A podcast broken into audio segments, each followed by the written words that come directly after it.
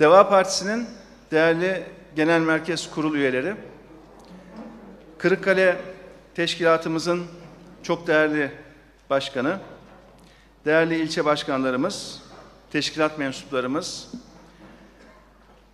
ekranları başında bizleri izleyen çok değerli vatandaşlarımız,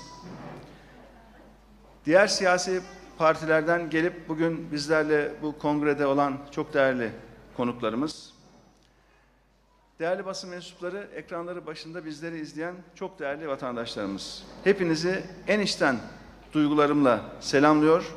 Kırıkkale Teşkilatımızın birinci olağan il kongresine hoş geldiniz diyorum.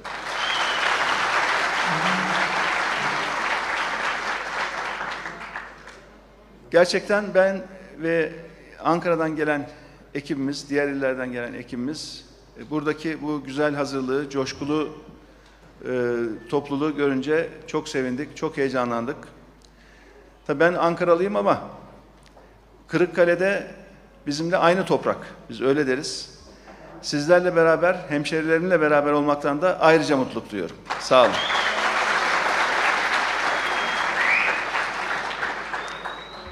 Değerli katılımcılar, değerli konuklar, tabii ülkemizin sorunları çok. Bu sorunlar da gittikçe büyüyor.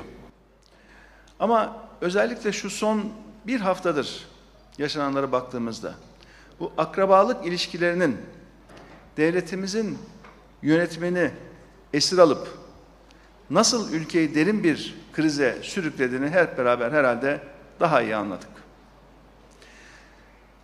Devlet yönetiminde buna nepotizm deniyor arkadaşlar, nepotizm. Yani yakın akrabaların kilit göreve getirilmesi meselesi. Özeti, Türkçesi bu. Çok yakın akraba olunca doğru düzgün bir istifa mektubu bile yazılamıyor. Devletin görev değişikliğiyle ilgili kararnamelerin diline bile bu işliyor. Arkadaşlarımızdan rica etsem acaba şurayı biraz açsak, çünkü konuklarımızı ben göremiyorum da. Şöyle açsak ha, daha rahat görsek iyi olur. Şimdi bakıyorsunuz bu son bakan değişikliğiyle ilgili kararnameye diyor ki affını dileyen falancanın affını kabul ediyorum. Ya böyle bir dil yok. Devlet yönetiyorsunuz. Aile içi bir yanlış bir iş yapıp da onu affetmiyorsunuz. Burada devlet yönetiyorsunuz. seksen dört milyon vatandaşın olduğu bir devleti yönetiyorsunuz. İşte değerli arkadaşlar şu son yaşananlar bize gösterdi ki tekrar bu partili cumhurbaşkanlığı sistemi iflas etti. Bunun adı budur.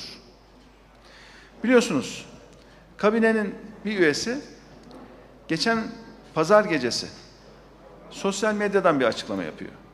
Olabilir, sosyal medya kullanılıyor, yaygın kullanılıyor. Yani niye resmi kanallardan resmi mektup değil de sosyal medya diyorlar? Önemli olan işin alenileşmesidir. O taraf tamam. Tabii bu herhangi bir açıklama değil. Bir istifa açıklaması. Tabii bu af gibi literatürde olmayan tanımlarda uydurdular.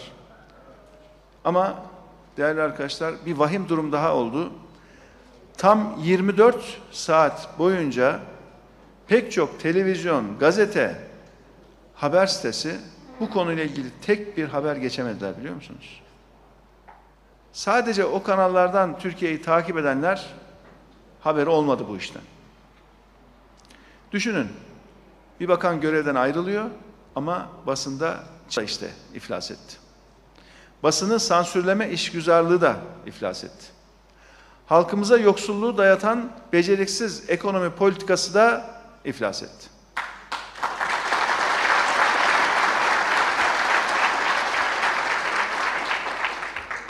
Biz çok söyledik. Bu iş yanlış dedik. Bu yola girmeyin dedik. Biliyorsunuz Cumhurbaşkanı'nın yemin metninde kürsüye geliyor, yemin ediyor ya. Tarafsızca çalışacağıma diye yemin ediyor. Oysa ki partili bir cumhurbaşkanının hem de o partinin genel başkanı olan bir cumhurbaşkanının tarafsız çalışabilmesi mümkün mü? İlla ki başkalarını karşısına alacak ve alıyor şu anda. Peki o zaman o anayasadaki yemin metni ne oldu? Gerçekten güçlendirilmiş parlamenter sistem. Yola çıktığımız ilk günden beri güçlendirilmiş parlamenter sistem diyoruz. Hem bu yönetim sisteminin hem de ülkemizi yöneten bu köhne zihniyetin değişmesi gerekir diyoruz. Kabinede birkaç değişiklik, kurumlarda birkaç adama ile düzelecek bir tablo değil bu arkadaşlar. Sistemin özü yanlış. Bakın tam iki yıl oldu. Hatta iki yılda da bir üç dört ay geçtik. Partili Cumhurbaşkanlığı sistemini görüyoruz. Sonuçlarını görüyoruz, yaşıyoruz. Hani şahtı, şahbaz oldu derler ya, fiili kötü yönetim yetmiyormuş gibi bir de bu kötü yönetim adeta kurumsallaştırılmış oldu. Yeni anayasayla bu sistemle de kurumsallaştırılmış oldu. Ve adeta tek kişinin ağzına bakmak neredeyse kurumsal yapı haline geldi. Bakıyorsunuz, biraz önce il başkanımız buradan örnek verdi ama Adana il kültürünü, Uşak il kültürünü, İl Kültür Bakanlığı temsilcisine Cumhurbaşkanı atıyor. Dönüyor, kendi partisi talimatlar veriyor. Bir gün bakıyorsunuz çay fiyatlarını açıklıyor. Arkadaşlar, koskoca ülke, seksen dört milyonluk Türkiye tek bir karar merciği tarafından yürütülemez. Böyle bir yönetim olamaz. Bugün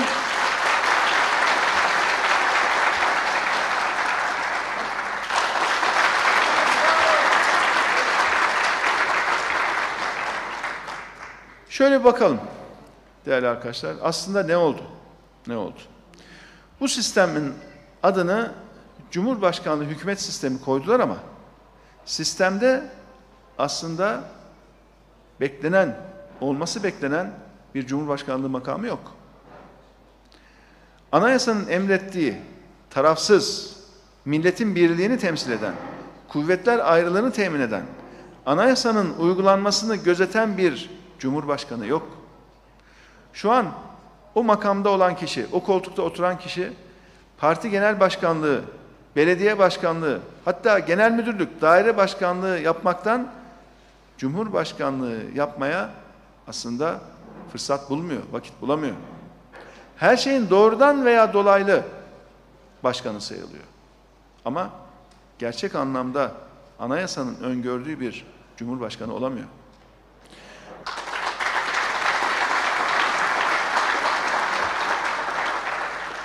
Bu yeni sistem aslında Cumhurbaşkanlığı makamını yok etti. Pek çok madde var. Anayasayı alın bir gün şöyle okuyun. Kaç tane madde var? Kaç tane madde? O her bir maddenin defalarca sabah akşam ihlali oluyoruz. Biliyorsunuz senelerdir para politikasına gelen her eleştiriye faiz dediler. Eleştirenleri de faiz lobisinin adamı diye damgalamaya çalıştılar. Ama şimdi bir bakıyorsunuz, bizim devrettiğimiz zamanın tam üç katından fazla bu devlet faiz ödüyor arkadaşlar. Biz bıraktığımızda iki bin on beş yılında devletin faiz ödemesi elli üç milyardı. Sadece elli üç milyar. Gelecek yılın bütçesinde şu anda mecliste görüşülüyor ya, faiz ödemesi tam yüz yetmiş dokuz milyar lira. elli üç milyar mı büyük? yüz yetmiş dokuz milyar mı büyük? Merkez Bankamıza bakıyoruz. Şimdi apar topar değişiklikler yaptılar ama daha geçtiğimiz Temmuz ayında piyasayı yüzde yedi ile fonluyordu ağırlıklı ortalama. Merkez Bankası'nın piyasaya borç verme faizi. Şu anda tam yüzde on dört arkadaşlar. Yedi puan artmış dört ayda. Yüzde yediden yüzde on dörde çıkmış. Üstelik bunca zamandır ne diyorlardı? Ki hala diyorlar. Enflasyonun sebebi faizdir. Yani sebep faiz, enflasyon sonuçtur. E öyleyse Merkez Bankası'nın piyasayı fonlama faizini niye yedi puan artırdınız? Enflasyon zaten yüksek, hayat pahalı. Bu yetmiyor, enflasyon daha da artırsın, daha da artsın diye mi o zaman faiz yükselttiniz? Bunu sorarlar. Merkez Bankası'nın girin web sitesine, rakamlar açık, grafik gösteriyor. Böyle yediden almış, on dörde çıkartmış. E, önümüzdeki hafta şimdi para politikası kurulu var. Ayın on dokuzunda göreceğiz. Merkez Bankası'nın faiz politikası ne olacak? Hep beraber izleyeceğiz. Bir açıklasınlar, ondan sonra zaten söyleyeceğimiz çok şey var. Bir açıklasınlar ne yapacaklarını, söyleyeceğimiz çok şey var. Ama en azından şu son dört aydır Cumhurbaşkanlığı, partili Cumhurbaşkanlığı hükümet sistemi döneminde Merkez Bankası ne yapmış? Faizini yüzde yediden almış, yüzde on dörde çıkartmış. Bunu açıklıyor, Merkez Bankası kendisi açıklıyor. Şimdi faizi düşüreceksin ki enflasyon düşsün dediler, değil mi? Hepsi kayıtlarda. Yüzlerce band kaydı var, yüzlerce konuşma var. Hepsi kayıtlarda. Saklanacak, gizlenecek bir durum yok. Şimdi de kuru dengelemek için faizi artırıyoruz diyorlar. Muhtemelen daha da artıracaklar. Bir görelim ayın on dokuzunu, konuşacağımız çok şey var. Peki ne pahasına oluyor bütün bunlar? Bu zaman diliminde değerli arkadaşlar, bu ülke fakirleşti. Kimse çıkıp da tek kelime özür diledi mi? Bakıyorsunuz. İşte devletin borcunu ikiye katlayan, iki yılda ikiye katlayan bir bakan vardı. Devir teslime gelmiyor ya. Böyle bir şey yok. Devlet geleneğinde arkadaşlar, ayrılan bakanla yeni göreve gelen bakan gelir, bir devir teslim yapar. Demek ki bu milletin yüzüne bakacak, bu milletin gözünün içine bakacak yüzleri yok. Problem orada.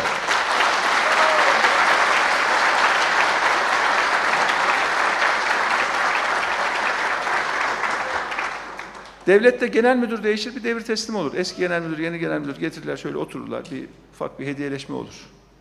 Bir müsteşar değişirdi eskiden, bu olur. Bakan yardımcısı değişir, devir teslim olur. Bakan değişir, devir teslim olur. Yoktur örneği, bakın yoktur böyle bir şey. Niye? Baştan söyledim ya, akraba kayırmacılığı. Kime güvenip de gelmiyor devir teslime ya? Böyle bir şey var mı? Kime güveniyor? Hala arkam sağlam diyor. Hala arkam sağlam diyor, öyle zannediyor. İyi de bu millete yazık oluyor. Bu millet sizin yanlışlarınızın, akraba kayırmacılığınızın bedelini ödemek zorunda değil. Devlet yönetmekte prensip, işin ehlini işin başına getirmektir. Hatta yakın akrabalarınızda varsa işin ehli, mümkünse başkasını, daha da iyi bilen başkasını getirmenizdir. Devlet prensibi budur. O işi en iyi kim yapıyorsa ona o emaneti teslim etmektir. Ve akrabaları kesinlikle sistemin, yönetimin dışında tutmaktır. Bizim bütün bakın teşkilatlarımıza, daha yeni kurulan bir siyasi partiyiz. Bütün teşkilatlarımıza açık talimatımız oldu ilk başta. Asla dedik. Bir aileden, bir yönetimde bir kişi var, bir başka kişi olamaz dedik. Bir başka akrabanız daha sağa sola falan öyle bir şey olamaz dedik. Biliyoruz çünkü bunun maliyetinin ne olacağını. Bugün partimize maliyeti olur bu işin, yarın da devlete maliyeti olur. Değerli arkadaşlar, bakın neredeyse son iki yıldır bir başka kavga sürüyor ülkede. Savunmamızla ilgili, ülkenin güvenliğiyle ilgili çok önemli bir mesele. Bakıyoruz, F otuz beş ve S dört yüz kavgası devam ediyor. Milyarlarca dolar para verilen, satın alınan S dört yüzleri şu anda ülke kullanmıyor, kullanamıyor. Yine milyarlarca dolar para verilen F otuz beş savaş uçaklarını da Türkiye şimdi kullanamıyor. Kaybet, hem de stratejik açıdan en çok ihtiyaç duyduğumuz savaş uçaklarını da kaybet. Biz zamanında diplomaside kazan kazan formüllerini çok üretmiştik. Kazan kazan. Ama bu hükümetin tek bildiği arkadaşlar kaybet kaybet.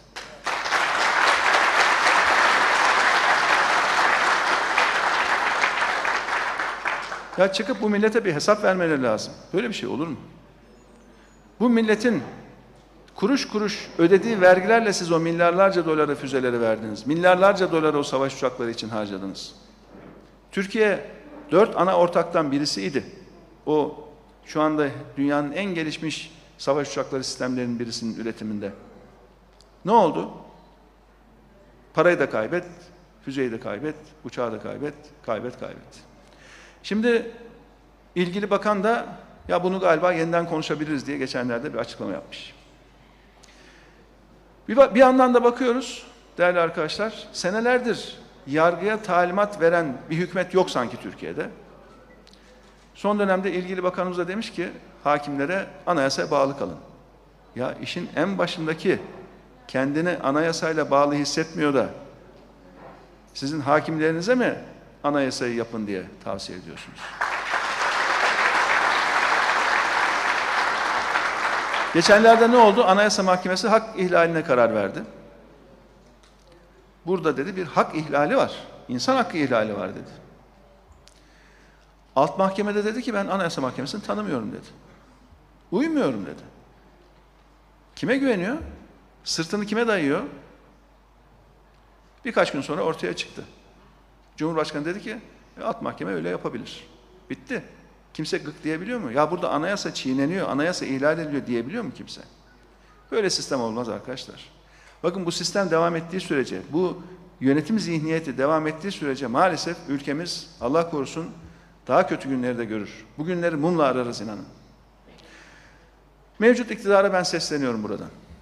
Ekonomi politikalarına senelerdir müdahale ettiniz. F otuz beş, S dört yüz krizini çıkarttınız. Beğenmediğiniz kararları veren hakimleri görevden aldınız, sürdünüz. Yanlışlarınız yüzünden bu milleti senelerdir yoksullaştırdınız, yoksullaştırıyorsunuz. Şimdi ise hiçbir sorumluluğunuz yokmuş gibi artık davranamazsınız. Kimi kandırmaya çalışıyorsunuz? Siz bu millete aptal muamelesi yapamazsınız. Bu millet her şeyi görüyor. Biz her şeyi görüyoruz. Tüm bakanlıklar, tüm kurumlar, en küçük il müdürlüklerine dek herkes külliyedeki tek kişinin ağzına bakıyor şu anda. Her şeye tek kişi karar veriyor. Biz bunu görmüyor muyuz? Öyle ekonomi yönetiminde üç dört kişiyi değiştirerek şu andaki ülkenin içine düştüğü ekonomik krizin sorumluluğundan kurtulamazsınız. Her detayına kadar her işe karışıp her şeyin talimatını verip başarısızlık olunca alttaki adamları değiştirip elinizi sabunlayıp yıkayıp çekilemezsiniz. Bu millet her şeyi görüyor.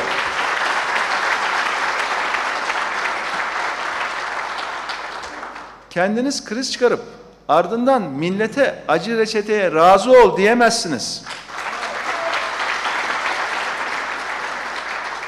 Geçen birkaç gün önce hayret ettim. Ya bu kriz tamamen kötü yönetimin bir krizi. Kötü yönetim sebebiyle kriz olduğunda bu dört tane ekonomi yönetimindeki kişileri değiştirerek kabul ettiler işte. Başka bir şey değişti mi? Yönetim sorunu var belli. Ama problem sadece dört kişide bitmiyor ki. Problem o dört kişiye talimat veren ve bu sorumluluğu, nihai sorumluluğu üstlenen makamdadır arkadaşlar. Bu millet sizin hatalarınızın bedelini ödemek zorunda değil. Bir kez daha söylüyoruz arkadaşlar. Bakın bu sistem sorundur ama bir o kadar da zihniyet sorundur. İstediğiniz kadar adamlarınızı değiştirin. Adaleti düzeltmedikçe, demokrasiyi iyileştirmedikçe, özgürlük ortamını genişletmedikçe bu ülkenin ekonomisi iyileşmez, toparlanamaz. Ülke ancak sağlak, sağlam bir hukuk ve sağlam bir demokrasi zemini üzerinde yükselir. Güçlü ekonominin temelinde adalet vardır, demokrasi vardır, özgürlükler vardır.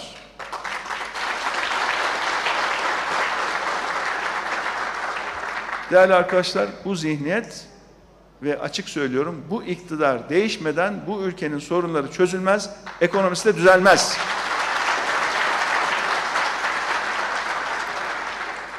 Bakın, kurda inişler çıkışlar olur. Uluslararası piyasalarda şu, şu anda o kadar büyük miktarda likidite var ki, bu pandemi sebebiyle merkez bankaları trilyonlarca dolar, trilyonlarca euro bastılar, piyasaya sürdüler. Yeter ki kendi ülkelerinde vatandaşları güçlük çekmesin diye. Tabii biz onu yapamadık. Niye? Türkiye'nin kaynaklarını tükettiler. Bir ara Merkez Bankası'na döndüler, para bastırdılar. İşte kurdaki ilk sıçrama o zaman oldu. Niye? E Merkez Bankası'nın döviz rezervi eksi de. Para bastığınız anda o karşılıksız basılmış para oluyor. Hemen kuru sıçrattı. Banknot makinesini durdurmak zorunda kaldılar. Merkez Bankası'nın yıllarda biriktirdiği yedek akçeleri biliyorsunuz. Geçen sene bir günde aldılar ve tükettiler. Bir günde arkadaşlar. Yılların biriktir, bir, yıllarca biriktiren yedek akçe. Bu yılın yedek akçesini daha ocağın başında peşinden aldılar, harcadılar. Ondan sonra asıl ihtiyaç duyan kesimlere şu anda destek verilemiyor. Şu anda Avrupa bankalarının kullanamayıp da Avrupa Merkez Bankası'nda beklettiği tam üç trilyon euro para var arkadaşlar. Ve bunda eksi faiz, eksi. Yani ben kullandıramıyorum diyor Avrupa bankaları. Avrupa Merkez Bankası'na koyuyor ama emin yer diye koyuyor. Onlar da eksi faiz hissediyor. Yani parayı buraya verdin ama koy, korun paran ama bunda maliyeti var diyor. Parandan keserim biraz diyor. E bu para arkadaşlar şu anda gidecek yer arıyor. Bizim kendi insanımızın, kendi yatırımcımızın kaynakları maalesef yastık altında ya da imkanını bulan yurt dışına çıkarıyor. Buna rağmen Türkiye döviz şu anda ülkenin yaşadığı tam bir varlık içerisinde yokluk arkadaşlar. Tam bir varlık içerisinde yokluk yaşıyoruz. Bir kişinin yanlış politikalarıyla yaşadığımız bu acı tabloyu bu ülke hak etmiyor. Arkadaşlar bu partili cumhurbaşkanlığı sistemi maalesef her birimizi fakirleştirdi. Her birimizin özgürlüklerini elinden aldı. Bu zihniyet değişmeden hiçbir sorunumuzun çözülmesi mümkün değil. Ben tekrar tekrar söylüyorum.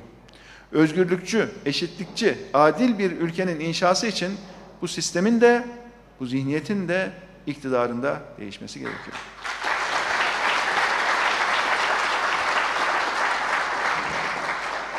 Demokrasi ve Atılım Partisi olarak biz bu iktidarı ve baskıcı, tekçi zihniyetini reddediyoruz.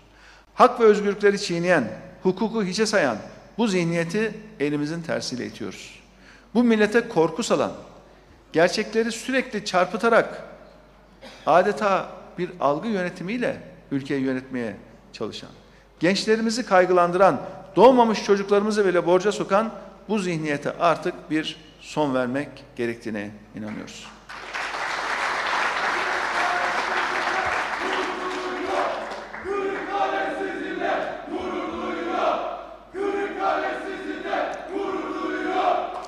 Biz, biz Kırıkkale ile gençlerimize gurur duyuyoruz. Sağ olun. Değerli arkadaşlar, güçlendirilmiş parlamenter sistemle, güçlü meclis ve güçlü kurumlarla halka hizmet için geliyoruz inşallah. Şu an değerli arkadaşlar, ekonomimiz ciddi sıkıntılarla karşı karşıya. Hangi endekse, hangi kritere bakarsanız bakın, ülkenin gerçekten her alanda durumu işler acısı. Biraz önce farklı mesleklerden arkadaşlarla bir toplantı yaptık. Bu, bu toplantıdan hemen önce. Gerçekten herkes şikayetçi. A'dan Z'ye her kesimin ciddi sorunları var. Benim halim iyi, benim durumum iyi, memnunum hayatımdan diyen bir kişi yok. Basın özgürlüğü kısıtlı, ifade özgürlüğü kısıtlı, Anayasa Mahkemesi'nin kararlarına uyulmayabiliyor. Yani hukuk ayaklar altında çiğnenebiliyor. Hukuk devleti kalmamış. Ülkenin en tepesindeki kişi anayasayı yok varsayabiliyor. Kendisini anayasayla sınırlandırılmış görmüyor. Böyle olunca da ekonomi tam gaz düşüşe geçiyor. Çünkü değerli arkadaşlar, ekonominin bir ülkede büyümesinin en önemli yolu o ülkedeki hukuki güvenliktir. O ülkede kuralların işlemesidir. O ülkenin yargısına gittiğiniz zaman adil ve hızlı sonuçlar alabilmektir. Başka türlü ekonomide başarı mümkün değildir. Bu milletin kazandığı, biriktirdiği ne varsa bakın hepsi tükeniyor. Gözümüzün önünde eriyor. Merkez Bankamızın tüm birikimleri, rezervleri bir çırpıda harcandı, harcanıyor. Ben ve arkadaşlarımın canla başla güçlendirdiği ekonomi şu anda adeta hasta yatağında.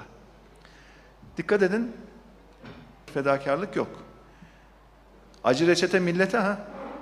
Kendi hayat tarzlarıyla, yaşantılarıyla ilgili bir acı reçete olacak mı onu göreceğiz bakalım.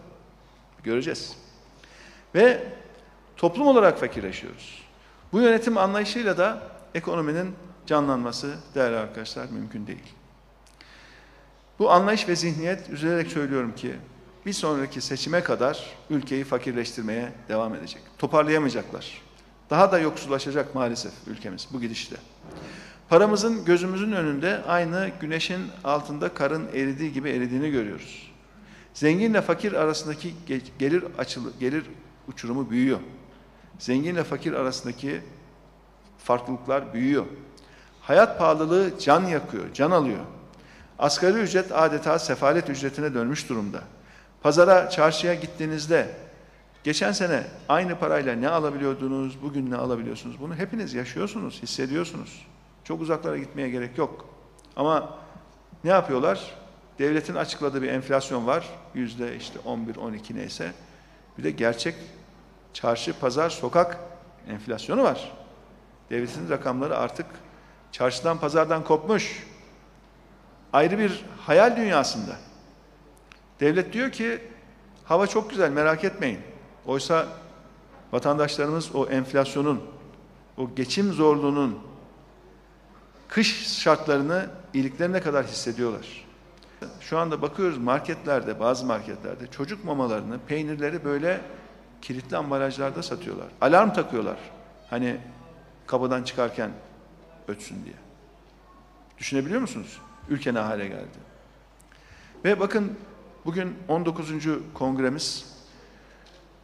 Pek çok ile gittik. Gittiğimiz her ilde sokakta vatandaşlarımız var. Mutlaka en az üç beş kişiyle karşılaşıyoruz. Diyorlar ki biz sokakta yatıyoruz. Açız diyorlar. Ekmek parasına muhtacız diyorlar. Şu son yirmi yılda Türkiye'de fakirlik hiçbir zaman bu noktaya gelmemişti arkadaşlar. Çünkü devlet de gerçeklerden kopmuş durumda. Artık vatandaşla o irtibat diyor. Öyle bir şey yok diyor. Ekmek parasına muhtaç kimse yok diyor. Bunu görüyoruz, izliyoruz. Eskiden halkımızın biliyorsunuz bir ev alma hayali olurdu, araba alma hayali olurdu. O hayaller de yıkıldı artık. Hele hele şu otomobillere getirilen yeni vergiler, kurdaki artış artık vatandaşımızın bir araba almasını sadece hayal haline getirdi.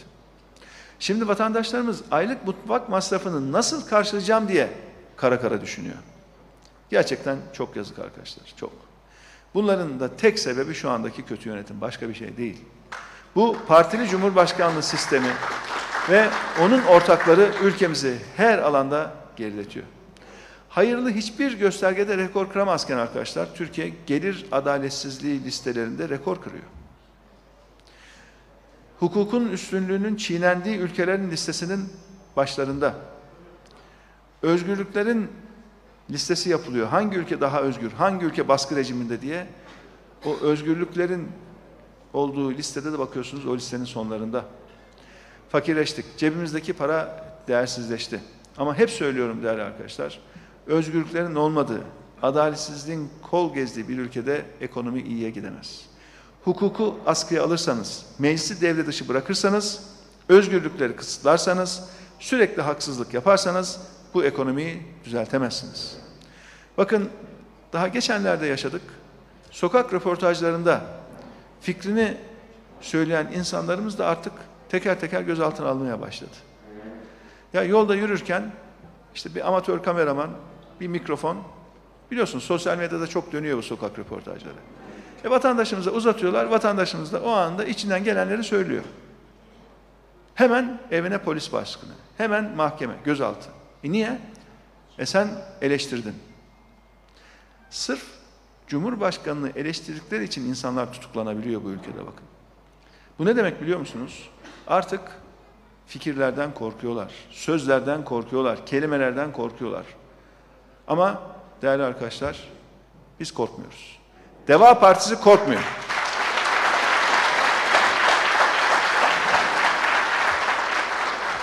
Ve hep şunu söylüyoruz ve bütün vatandaşlarımıza buradan tekrar çağrı yapıyoruz ki korkma Türkiye diyoruz.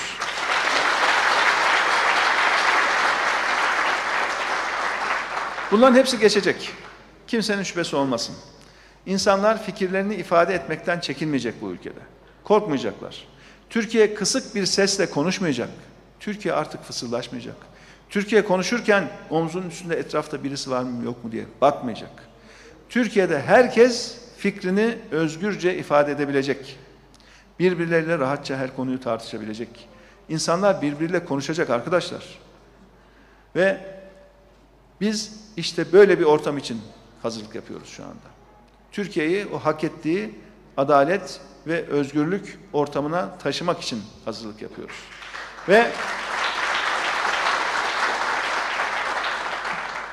Deva Partisi değerli arkadaşlar bütün bu çalışmalar için fikren hazır. Çünkü artık korkmak yok, Deva Partisi var.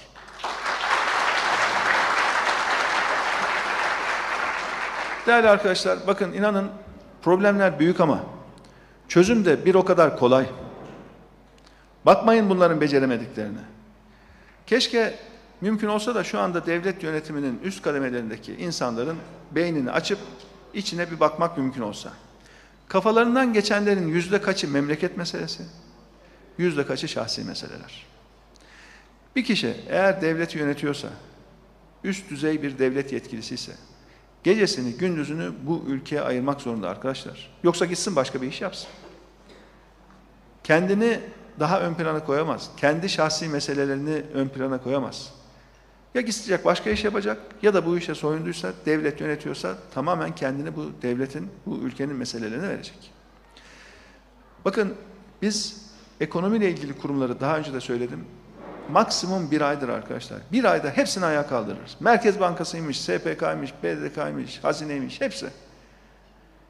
İşin ehli olan ve dürüst olan insanları işin başına getirdiğinizde zaten çözüm oradan başlar hemen.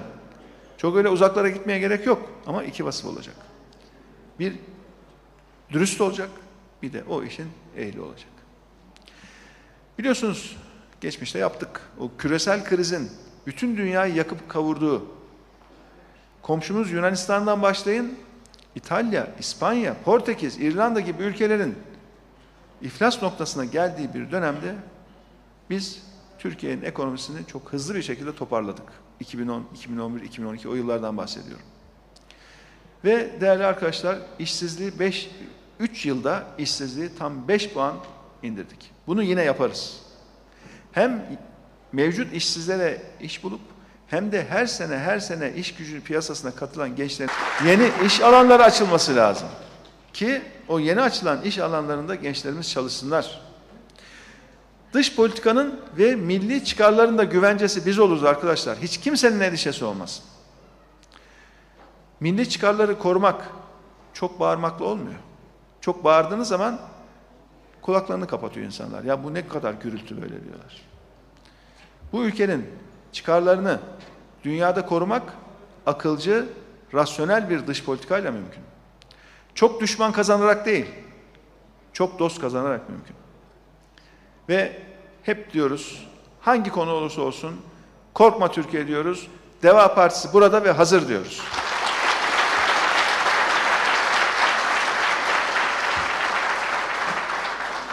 Değerli arkadaşlar, değerli konuklar, ülkemizin şu anda yeniden zenginleşmesinin ancak topyekün bir siyasi değişimle, bir siyasi revizyonla ancak mümkün olabileceğini düşünüyoruz. Şu andaki yönetim zenginlik deyince üç beş kişinin zenginleşmesinden bahsediyor. Halbuki biz ülkenin topyekün zenginleşmesinden bahsediyoruz. Neler yapmamız gerektiğini çok kısa başlıklar halinde size şöyle tekrar bir hatırlatmak istiyorum. Öncelikle tarafsız ve bağımsız yargının tesis edilmesi. Hukukun üstünlüğünün sağlanması. Güçlendirilmiş parlamenter sisteme geçiş. Ehliyet ve liyakatın hakim olduğu bir kamu yönetiminin hayata geçirilmesi. Adil rekabeti, fırsat eşitliğini, verimliliği ve özel sektör öncülüğünü esas alan bir ekonomik program.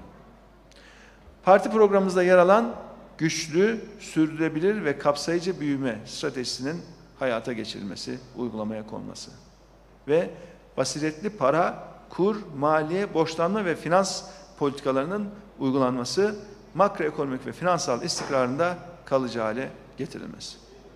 Tüm bunların sağlanması arkadaşlar ancak topyekün bir değişimle mümkün. Öyle üç beş kişiyi görevden almışsınız, üç beş kişi tekrar görevlendirmişsiniz. Mümkün değil. Deva Partisi bu değişimi gerçekleştirecek bir siyasi harekettir. Ve o yüzden diyoruz ki korkma Türkiye, artık Türkiye'nin devası var. Biz bir kez daha söylüyoruz. Özgürlükleri doyasıya yaşamak için, hukukun üstünlüğünü tesis etmek için, güçlendirilmiş parlamenter sistem için, refahın yükselmesi, yoksulluğun son bulması için korkma Türkiye ve korkutarak ülkeyi yönetmeye çalışanlardan da korkma Türkiye diyoruz.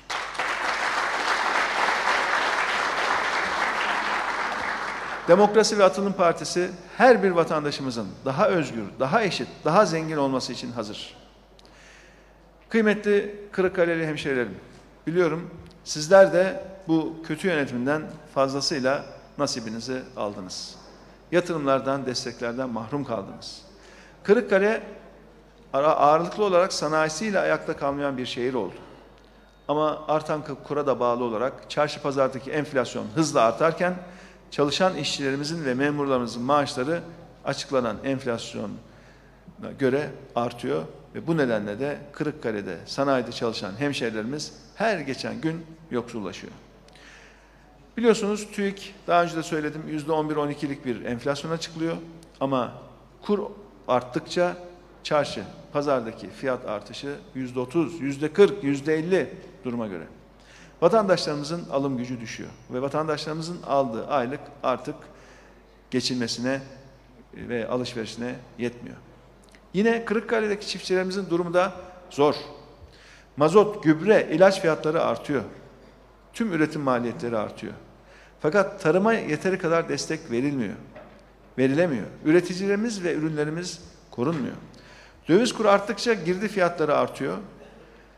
Hasan Dede karası ve beyazı üzüm, çerezlik ayçiçeği ve kavun şehrimize özel tarım ürünlerinden, fakat plansız ve programsız hareket edildiği için Kırıkkale tarımda hak ettiği seviyeye ulaşamıyor. Artık tarımda kendi kendine yeterli bir ülke durumunu Türkiye kaybetti biliyorsunuz. Net anlamda dört milyar dolarlık tarım ürünü ithalatı yaparak ancak vatandaşlarımızın gıda ihtiyacı şu anda karşılanabiliyor.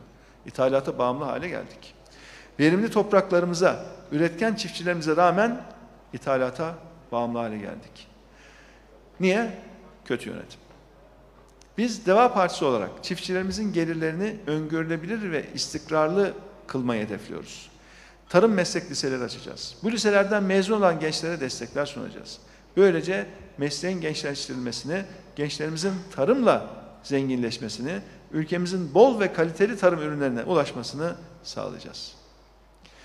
Değerli dostlar, Kırıkkale'deki memurumuzun, işçimizin, esnafımızın sorunlarını dinliyoruz, görüyoruz, biliyoruz. Şöyle dedim, pek çok ülke karşılıksız destekle o meslekleri, o iş sahiplerini, o meslek sahiplerini şu anda gözlüyor, kolluyor. Örneğin kahvehanelerimiz gerçekten pandemi sebebiyle en çok kısıtlama gören sektörlerden bir tanesi oldu. Kira işliyor, borç taksitleri çalışıyor ve devletin sağladığı destekle daha çok borç. Zaten eski borcu var, onun taksidi var, üzerine biraz daha borç. Destek tamamen borçtan ibaret.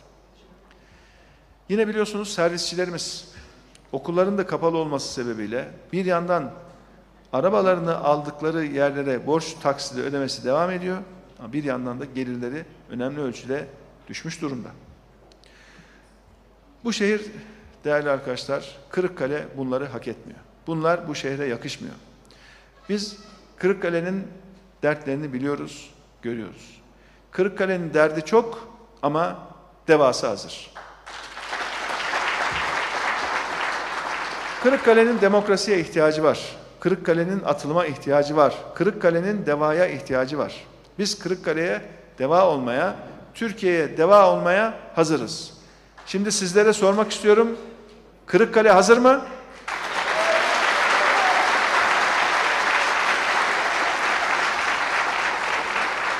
Evet. Kırıkkale'de gayet iyi, gayet hazır durumda. Değerli dostlarım, gençlerimiz şu anda kendilerini değersiz, önemsiz hissediyor. Türkiye'nin her yerinde bununla karşı karşıya kalıyoruz maalesef. Kırıkkale'de de gençlerimiz göç etti. Bu şehirden bir kısmı ayrıldı. Bu yönetim gençlere sürekli dikte etmeyi seviyor.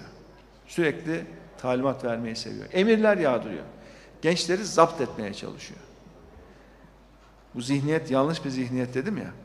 Nasıl bir nesil görmek istiyorsun diye sorduğumuzda zihniyet sıhhatli bir zihniyet değil. Biz bunu asla kabul etmiyoruz. Gençler özgür bireylerdir. Biz onları birilerine benzetmeye çalışmayacağız. birileri gibi olsunlar diye baskı yapmayacağız. Biz onların sadece ama sadece zaten hak ettikleri imkanlara ulaşmasını ve onların kendileri olmasını istiyoruz. Devletin görevi gençleri bir şeye veya birine benzetmek değildir. Tornadan çıkmış gibi böyle birbirine benzeyen talimat almaya hazır bir gençlik istiyor şu andaki yönetim. Biz buna karşıyız. Biz gençlerimize isteklerini, hayallerini gerçekleştirecek imkanları sunmanın asıl önemli olduğunu düşünüyoruz. Ve gençlerimizin çoğu üniversiteden mezun olduğunda iş bulabileceklerine artık inanmıyorlar. Üniversite sınavlarına hazırlanıyorlar, büyük emek harcıyorlar, üniversite bire başlıyorlar, daha birinci sınıfta ya mezun olunca ben nasıl iş bulacağım diye kara kara düşünmeye başlıyorlar. Bunun en önemli nedeni de değerli arkadaşlar, bir de dışlama. Toplumun bazı kesimleri dışlanıyor. Toplumun bazı kesimleri devlet sistemine sokulmuyor. Devlete alınmıyor, yükseltilmiyor. Üst düzey görevler verilmiyor. Özellikle kamuda, işe alımlarda yazılı sınavdan yüksek puan alan gençlerimizin mülakatta elene, elenmesi gençlerimizi gerçekten umutsuzluğa sevk ediyor. İşte biz daha önce de açıkladık. Kamuya alımlarda mülakatı kaldıracağız. Onun adamıymış, şunun adamıymış, o görüşten, bu görüşten diye gençlerimizin elenmesine, ayrımcılığa uğramasına son vereceğiz. Bizim hedefimiz çocuklarımızın, gençlerimizin her birinin dünyadaki yaşıtlarıyla benzer seviyede eğitim alabileceği, benzer hayat standartına ulaşacağı, benzer ekonomik koşullara kavuşacağı ama belki de en önemlisi benzer hayaller kuracağı bir ülke. Biz bunu hedefliyoruz. Bizim hedefimiz gençlerimizin göç ederek dışarıda imkan kovalayacağı değil, devletin gençlerin hizmetinde olacağı bir ülkeyi hep beraber oluşturmak. Biz bunun için hazırız. Biz gençlerimizle birlikte ülkemizin geleceğini inşa etmek için hazırız. Saygıdeğer konuklar, Deva Partisi kadınlarla, gençlerle, çiftçilerle, emeklilerle, öğretmenlerle, işçilerle, esnafla eşitlik için, adalet için, özgürlük için yola çıktı. Çözüm haritamız belli. Çözümün sözcüsü bizler olacağız. Ayrışmayacağız, ayrıştırmayacağız. Toplumu kutuplara ayırmayacağız. Hep beraber Türkiye'nin yaralarını saracağız. Biz Türkiye'nin haysiyetli insanları için buradayız. Artık Türkiye'nin devası var, Kırıkkale'nin devası var ve biz hazırız. Hepinize çok çok teşekkür ediyorum. Tekrar saygılarımı, sevgilerimi sunuyorum. Sağ olun.